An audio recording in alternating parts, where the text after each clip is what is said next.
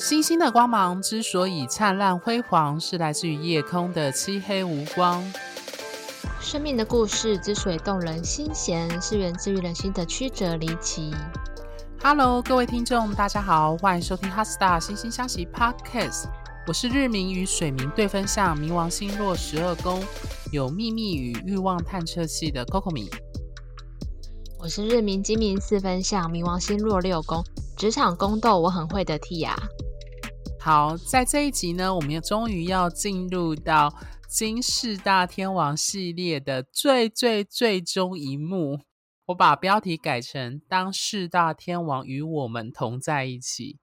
毕竟这个系列呢，它其实已经好几个月，总算在今天来到最后一集。我觉得回首来时路，觉得这一路走的真的是漫漫长、漫漫长路这样子，对，非常久耶。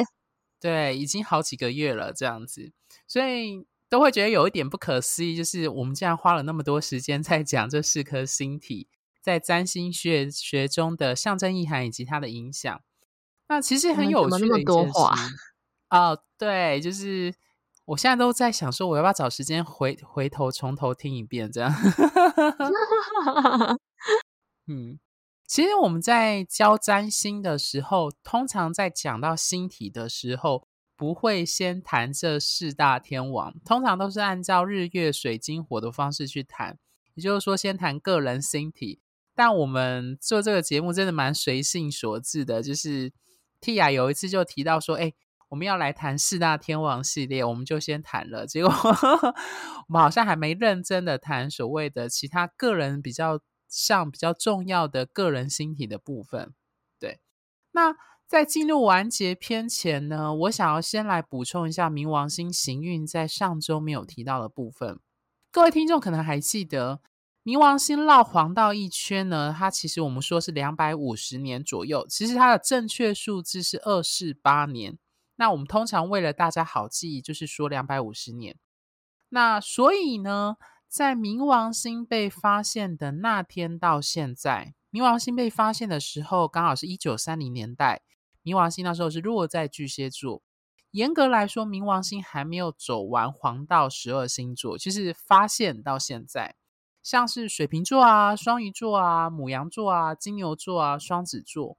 那当然，在现在录音的当下，此时此刻呢，冥王星正落在摩羯座的二十七度，正在逆行的阶段。那基本上，冥王星在每个星座待的时间长短不一，从十四年到三十年之间都有。那在此时此刻，冥王星的行运呢？二零二三年的年初，它会冥王星会正式进入到水瓶座。但是，因为我们要知道外围的这三王星的逆行跟顺行会很长的一段时间，所以它又会接着开始逆行。所以，他二零二四年呢，会有段时间一度回到摩羯座，接着，呃，在顺行之后进入到水瓶座之后，就会持续的待很久哦，会待到二零四四年，也就是说有二十二年左右的时间，都会是在水瓶座这个星座。那对我们的占星学和全世界的占星来说，这都是蛮重要的大事，因为毕竟。冥王星换星座，它其实影响力蛮 powerful 的，对一整个世代的影响来说是非常明显的。那毕竟这是我们人类社会实际观测到冥王星之后去经历的冥王星进入水瓶座。那当然，其实对我们占星师来说，我们有时候在解一些古人或古时候的世界，会反推那时候冥王星是落在什么星座。举个例子来说。上次冥王星过境水瓶座的时候，刚好是遇上了世界上非常重要的，也就是美国的独立战争，在世界史很重要的部分，以及建立共和政体，在一七七八到一七九八年，刚好那个年代也是发现到天王星的年代。那一七八九年就是法国大革命嘛，所以我们就。三星对我们占星师来说，这个同时性的概念，就让我们再次推论下一次冥王星过境水瓶座的时候，它可能会出现类似的主题。举例来说，国家的叛乱跟变迁，在冥王星过境离开摩羯座之后，这似乎会注定带来拆解社会和国家的结构。那这是重新改造社会和国家的时刻，非常水瓶座的意涵。那所以今天其实我要再补充的是，从二零二三年，或者应该说二零，现在此时此刻或许就可以感觉到了。到二零四四年，在冥王星落水瓶座的这二十二年左右的时间内，会出现什么样的世代主题呢？就像此时此刻在听我们节目的听众，有很多可能都跟我和蒂亚一样，是冥王星落天蝎座的时候出生的人。那我不知道各位还记得冥王星落天蝎座的那个年代，一个很重要的事件就是 HIV 的流行。所谓的二十世纪的世纪黑死病，在当时有这样的称呼，对，所以冥王星落天蝎的那个概念，经历了性、死亡以及对于禁忌，还有任何的污名，包含对于性的污名等等的性的疾病的这个议题，还有带来的死亡这个议题，对，那在，所以我们就回过头来看。社群与十一宫，这个跟水瓶座特别有关的主题，在冥王星进入水瓶座的时候，它会产生什么样的转化？例如，最明显的，我自己觉得最明显的啦，也是我个人私心的推论，就是社群媒体的死亡、重生和转变。社群媒体就是一个非常十一宫跟水瓶座主题，加上。毕竟它是所谓的高科技，这个世代的科技产业兴起的一个非常赚钱的，比如说脸书啊、Google 这些世界的非常的掌握非常之多的资源跟权力，却不是国家的这样子的网络或高科技公司。那冥王星象征的巨大的资源跟权力以及控制，会借由水瓶座的主题社群。这一类高科技的方式来展现他的权力跟资源，很符合我们已经在最近就会开始讨论的关于这些资料如何被这些高科技公司运用，我们个人私人的脸书的账号的资讯如何被拿来当做赚钱的工具等等的，这就非常的跟冥王星代表的资源、权力和控制有关，所以。接下来的这二十二年呢，其实社群媒体跟大众舆论带来的冥王星的权力与控制议题，也是可以想象得到的。另外一个部分，当然就是科技科学界很可能会经历冥王星式的三部曲概念和状态。例如，呃，我们过往认为跟坚信的科学信念，或许在这。这几十年、二十二年当中，会出现巨大的拆解和重生和转化的变化。那另外一个部分跟十一宫和水瓶座特别有关的主题，就是民主跟人权。所谓的水瓶座的个人主义是强调平等跟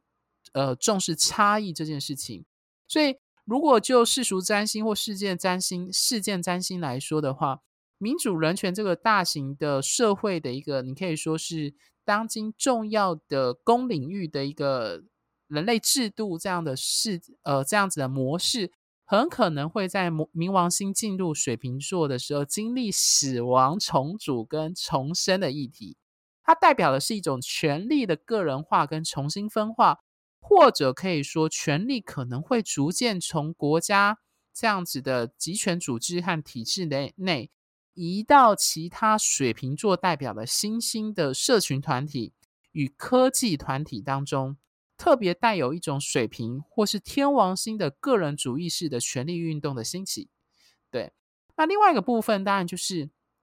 如果说冥王星跟死亡有关的话，对于死亡概念的重新定义，或许可能会用一种水瓶座的方式去理解死亡，例如用高科技的方式去面对。或处理关于死亡的议题。那另外就是冥王星代表的过往认为禁忌的事物，在水瓶座眼中可能将会成为呃未来性的，或者是完全可以被客观和抽离检视的事物。那最后最后我想补充的，因为我刚刚补讲的都是属于比较大范围的世代氛围的影响。如果就个人而言，如果你有个人星体是落在水瓶座、金牛座、天蝎座与狮子座，然后以现在你听节目的此刻来说，特别是你有个人星体是落在刚刚说的那四个星座的零度附近的人，冥王星此刻此刻的行运呢，以及它带来的议题，就会对你产生强烈的影响。也就是说，会有我们节目之前前几集说的冥王星主题式的方向的呈呈现，比如说三部曲。那当然，细致的话就要看你整张本命盘与行运冥王星产生什么影响。那如果你想要细致和深入探究的听众，欢迎来后台找我们做咨询。好，那 Tia 关于这部分，你有什么想补充的吗？嗯，谢谢 Coco 米的。补充，我觉得加上这一 part 真的非常的完整。那，嗯，那关于这个部分呢、我想要分享的是，就是我们可以从冥王星来观察每一个世代的的人，大概会有什么特性。如果从冥王星的关键字有执着这个关键字的话，用执着这个角度来想，大概就可以知道某一个世代，因为一个。呃，冥王星在一个星座大概会有十五到十六年，大概会知道某一个世代他们会执着在意的，或者是特别有感触的地方在哪里。像是我们的听众大概都集中在冥王星天秤座、天蝎座跟射手座。那冥王星天秤座跟天蝎座的世代大概是一九七一年到一九九五年。我跟 Coco 米都是冥王星。天蝎座的，所以出去外面不要随便跟人家说你是冥王星什么座，很容易被知道年纪这样子。那冥王星天秤跟天蝎座的这个世代啊，我们会非常的在意人际关系的议题，甚至是其中涉及的资源分配。你知道，我之前有一个占星老师，他还戏称我们这个年代叫做“花痴年代”。就是特别的喜欢谈恋爱啊之类的。你知道，在我们这个世代，就是天秤跟天蝎的这个世代，劈腿跟多重伴侣变得比较正常。我记得小时候就是有那个黄子佼劈腿小小 S 跟曾宝仪的事情。那这个事情呢，当时让。黄子佼还有曾宝仪，他们两位艺人销声匿迹的非常的久，他们两位都是大概到前几年才慢慢的出来这样子。那主要是因为当时的观众群大概都是冥王星狮子座或者是处女座，所以他们看到这个事件就会觉得说：“哇塞，怎么可以这么不忠贞，这么不洁身自爱，该死之类的。”对我们来说，这是非常严重的事情。但反观到现代的世代，就是呃，听呃受众群主要是我们的天秤跟天蝎，冥王天秤天蝎的这一群人，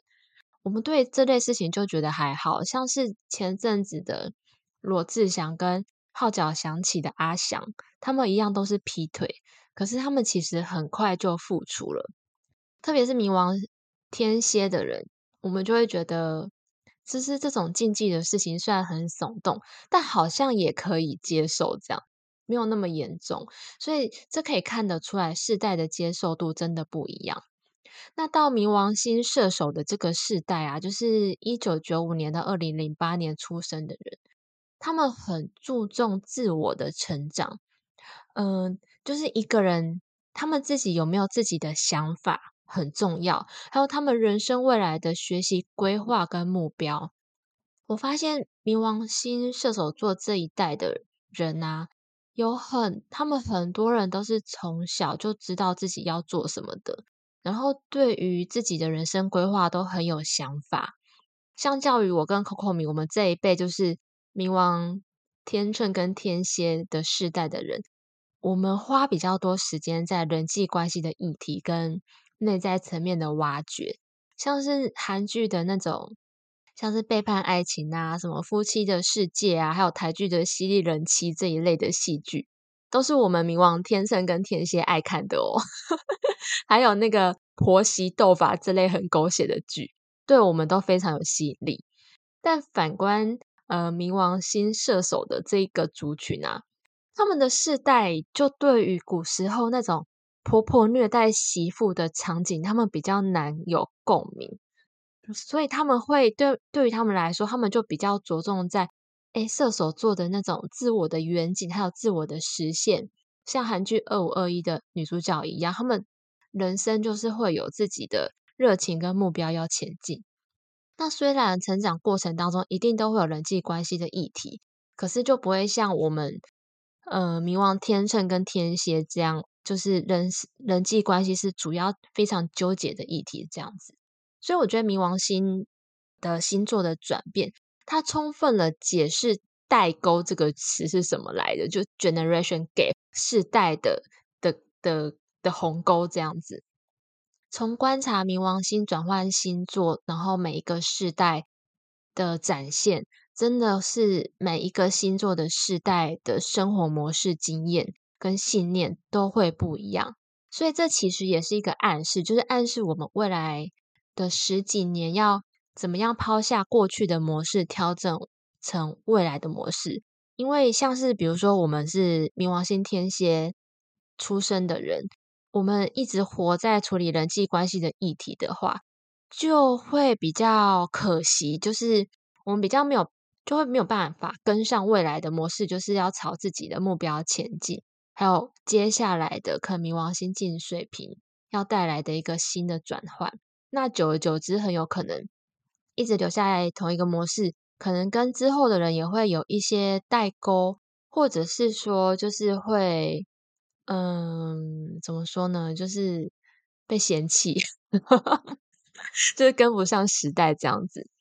像是呃，像二零零八年以来是冥王星在摩羯座的这几年，这几年其实大家真的蛮辛苦的，因为摩羯座它跟刻苦耐劳还有时间的累积有关系，所以过去几年那种各种各种阶级的争斗啊、战争，还有疫情导致的物资物流的匮乏，都让大家蛮辛苦的。而且像过去几年的年轻人买房子。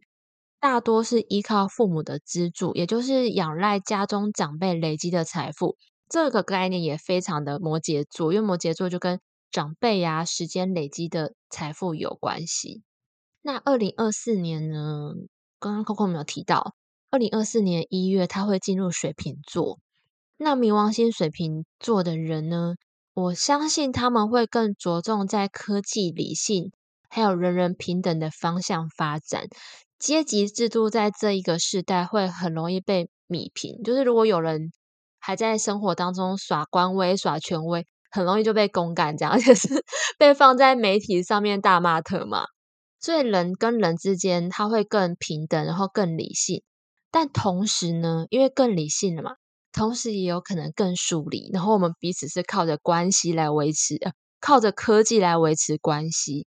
从现在居家办公的趋势呢，已经有感觉到这样子的氛围了哦，就是人跟人的距离变得比较远，然后大家靠着网络跟荧幕来进行彼此关系的联系。那这样的趋势下去啊，搞不好到了冥王星双鱼座的时候，我们就真的活在虚拟的世界了。又或者是说，就是到时候人跟人之间的相处。开始没有多大的差异性，可能我们都真的活在虚拟世界里面，然后我们可以自由的选择我们的外貌啊，各种条件，所以彼此之间没有了差异性，也有可能。但也有可能是冥王星在水瓶座的时候，诶，大家都开始学占星哦。现在因为唐老师的关系，所以呃，了解占星的人真的越来越多了，而且大家对占星知识的水平。老实说，也越来越高了耶。我们有时候接个案，个案都会说：“诶，我什么宫里面有什么星，然后我的下降点有什么星，那是不是代表我怎么样怎么样？”那如果是十几年前的话，可能大家只知道哦，我的太阳是狮子座，大概有这样的差距。那冥王星到水瓶座，因为我们呃有非常多关键字嘛，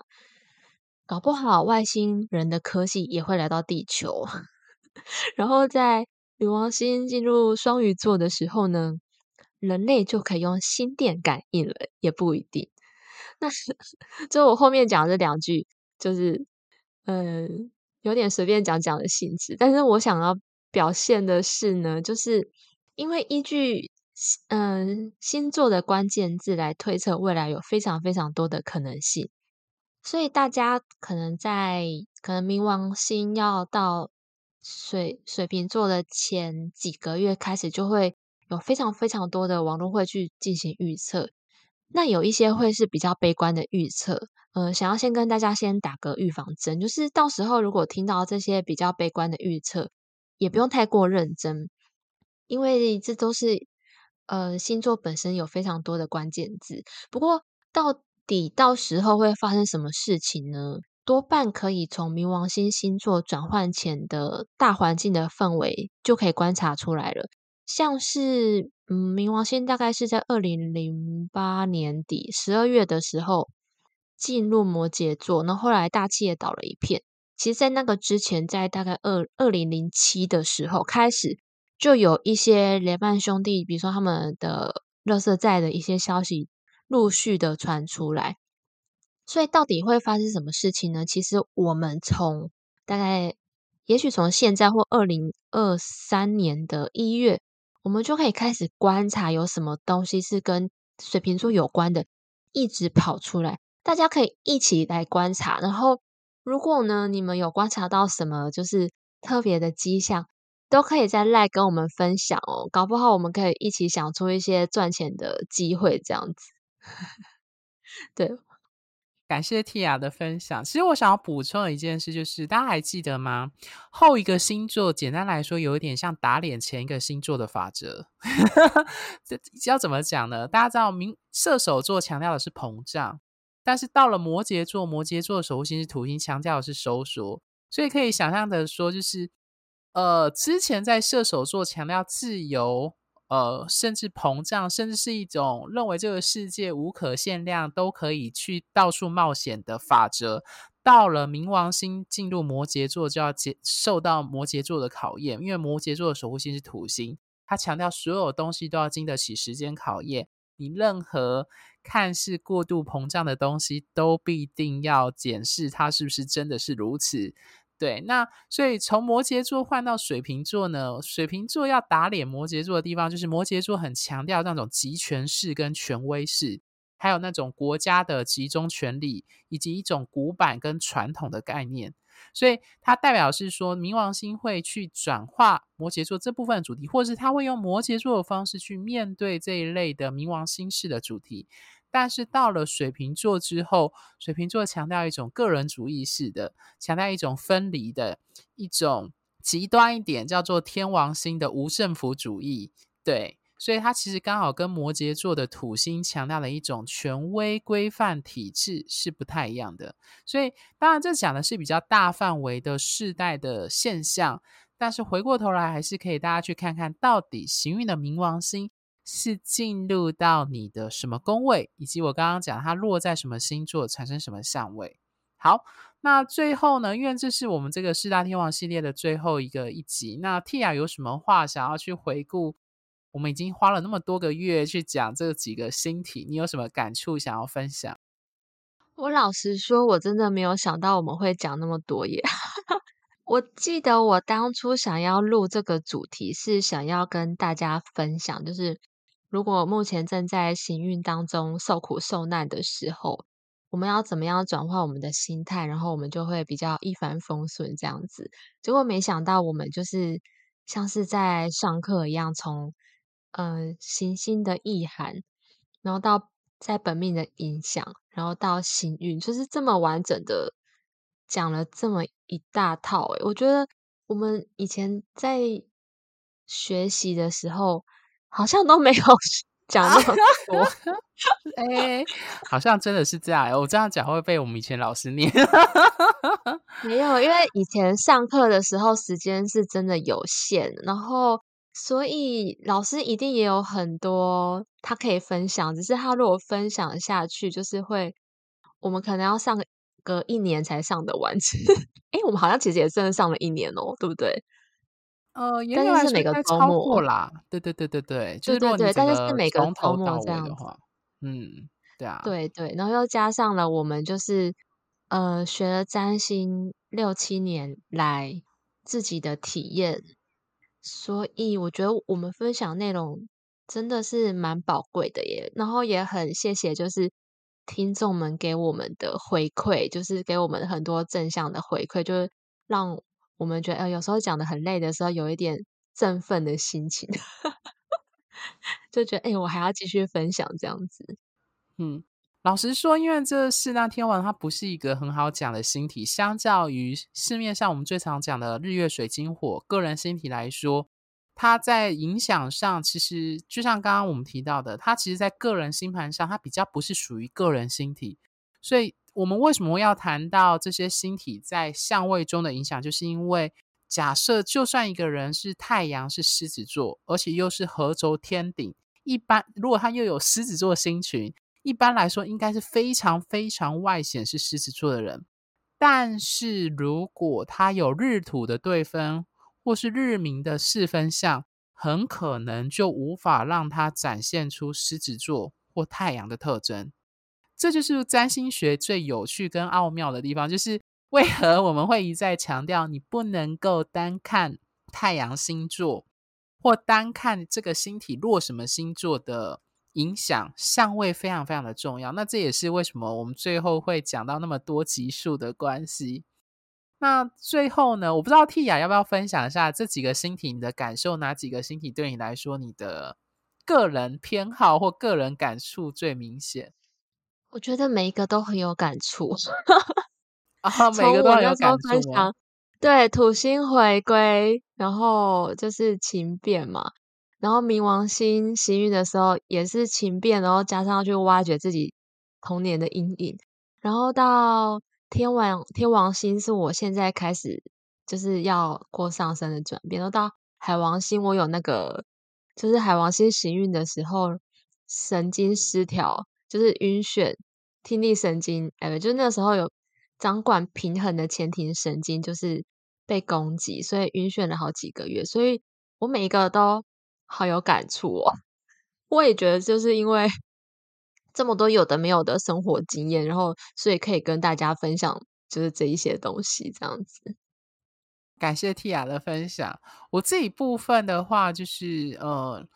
其实这四个星体里面，对我来说，那个花的感受跟感触里面的那个比重会有一点不太一样。那个不太一样，就像我们在节目提到的，它跟你的本命盘当中的这几个星体的相位、星盘坐落的影响。有关。那以我自己为例，最明显的当然就是冥王星跟土星这两个星体，在我的本命盘当中，占有非常非常重要的位置。对，那接着就是天王星。其实讲到天王星，我想补充，如果你跟我和蒂亚是一样，一九八七年前后左右出生的人，我们都有天土合相的相位，只是落在不同的宫位和呃落在不同的宫位而已。对，所以其实，呃，刚好一九八七年这个相位，其实对占星学来说其实蛮重要的。在之前的土星的行运上也有提到。那最明显的当然就是一九八七年台湾就是解严，那刚好那个世代也刚好是铁幕撤离的年代，所以对我们占星师来说，这个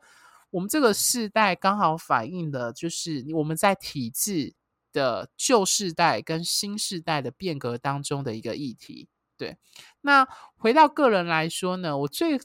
比较难感受到的是海王星。虽然我自己清楚知道我在文字表达上，特别是我很常有所谓的吃螺丝跟写错字的状况，非常的水海三分相。但因为三分相是和谐相位，所以虽然有时候会带来一些困扰啦，就是常常会写错字等等的，或者打错字这样，但都是那种还好的状态。所以对，所以。唯一的比较有趣的部分是，如果未来，哦，我们已经欠债很多，也不能说欠债很多，就是我们已经有很多可以谈。其实，如果未来我们在讨论到南北交这个虚点的概念的时候呢，我想我再会来深刻的分享海王星这个虚无缥缈的星体对我南北交四分相的影响到底是什么？对，那最后呢？我觉得谈四大天王讲到现在，其实最大的感触还是希望能够让各位听众，特别是如果你在人生当中此时此刻正经历某一些挑战跟困难的时候，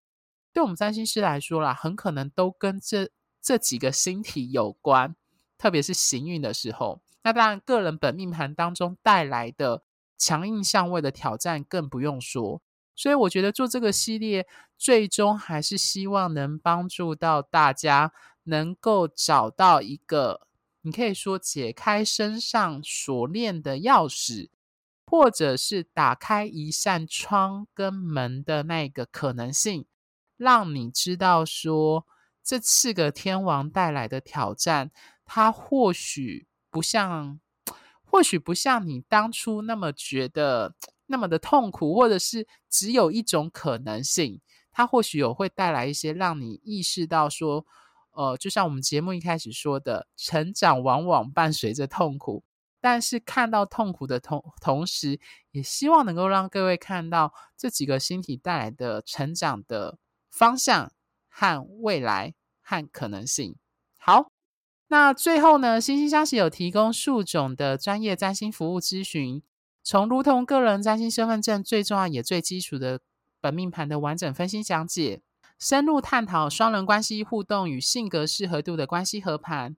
探讨年度运势与一年中重要日期与年度主题的流年推运，以及挑选日期做重要决定与规划的择日占星。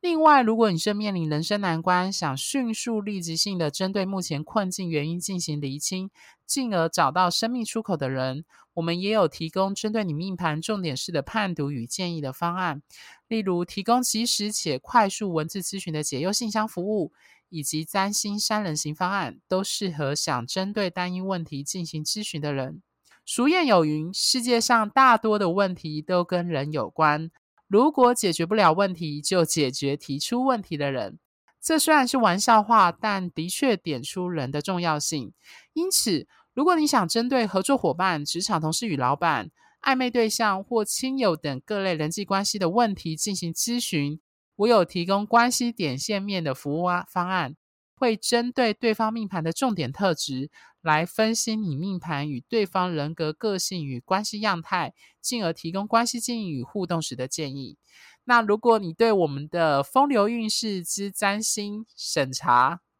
哎，对，占星审查有兴趣的听众，也欢迎投稿。那不没意外的话，应该说确定了啦。我们在下下周。会跟各位分享我们选到的第一个呃投稿者他的故事，以及这部分的我们从占星来做的解读。那如果你是对投资理财与金钱资源运用运用上想要探讨的人，欢迎找财经专业背景出身、对财经占星学有特别专研的 Tia 进行投资钱财旺旺来的线上文字咨询。他会从你的命盘中找到隐藏在其中的投资天赋、适合的投资标的与蕴藏在命盘里的资源保障。最后，我自己本身有从事占星相关主题的演讲主题是教学。如果各位听众的学校、公司或组织单位有需要这类的培训或研习讲座的安排，也欢迎跟我联系。那如果各位听众喜欢本节目，欢迎在追踪小额赞助本节目外，记得到我们的脸书跟 IG 按个赞。因为我在脸书上会不定时的发关于行运或一些占星相关的贴文。那另外在 YouTube 上呢，有制作相关的占星影片，也欢迎喜欢看影片的听众去订阅跟观看。那我们制作非常精美漂亮的哈斯塔星消息官方网站上，也有我之前写的不少专业占星文章，欢迎有兴趣的听众 Google 搜寻后可以上去阅览哦。那在下一集呢，其实刚刚前面就破梗了，就是我们要进入风流运势之占星审查与补完计划。那另外一件很重要、很重要的事情要跟各位听众告知，就是我跟天雅后来讨论呢，就是我们星星相惜这个节目未来从这一集之后会改成两周上一集，再次强调改成两周上一集。因为我们个人的生涯也不能说生涯，就是时间、工作等等的状况，我们最后讨论应该两周上一集，对我们来说比较没有压力。因为 ti 本身有正职的，就是财经相关的工正职工作。那我自己未来除了呃，因为毕毕竟我自己有经营两个 Podcast 的节目，另外一个是关于就是彩虹跟 LGBTQ 相关议题的 Gay，你们在找什么？那此外，我未来还有一些相关的课程的，算是我要做，总算要动工，就是我要规划我要怎么做占星的教学，还有我的 YouTube 的影片呢，一直还没有，呃，第四集我还没有上，所以我后我们后来讨论说，我们决定把 Podcast 改成两周一集，对，那就还请各位听众就。下周要是没有听到，就请下下周一定会准时上，请各位务必准时收听哦。星星的光芒之所以灿烂辉煌，是来自于你们的订阅与赞助。哈斯塔，惺惺相惜，真心相待，专属你的心愿。拜拜，拜拜。